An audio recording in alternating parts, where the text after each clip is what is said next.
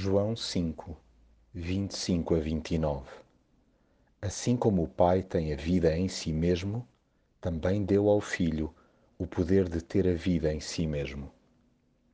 Jesus afirma sem rodeios o seu papel central na história da humanidade e na história de cada indivíduo. Dilo despide de peneiras, mas com todas as letras, e, sobretudo, do alto do seu inatacável caráter.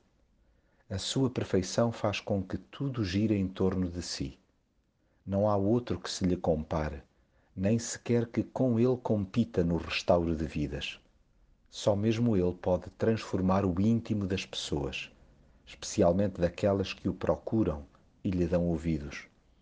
Por mais desconjuntado que alguém esteja no seu íntimo, Jesus pode consertá-lo pedacinho a pedacinho.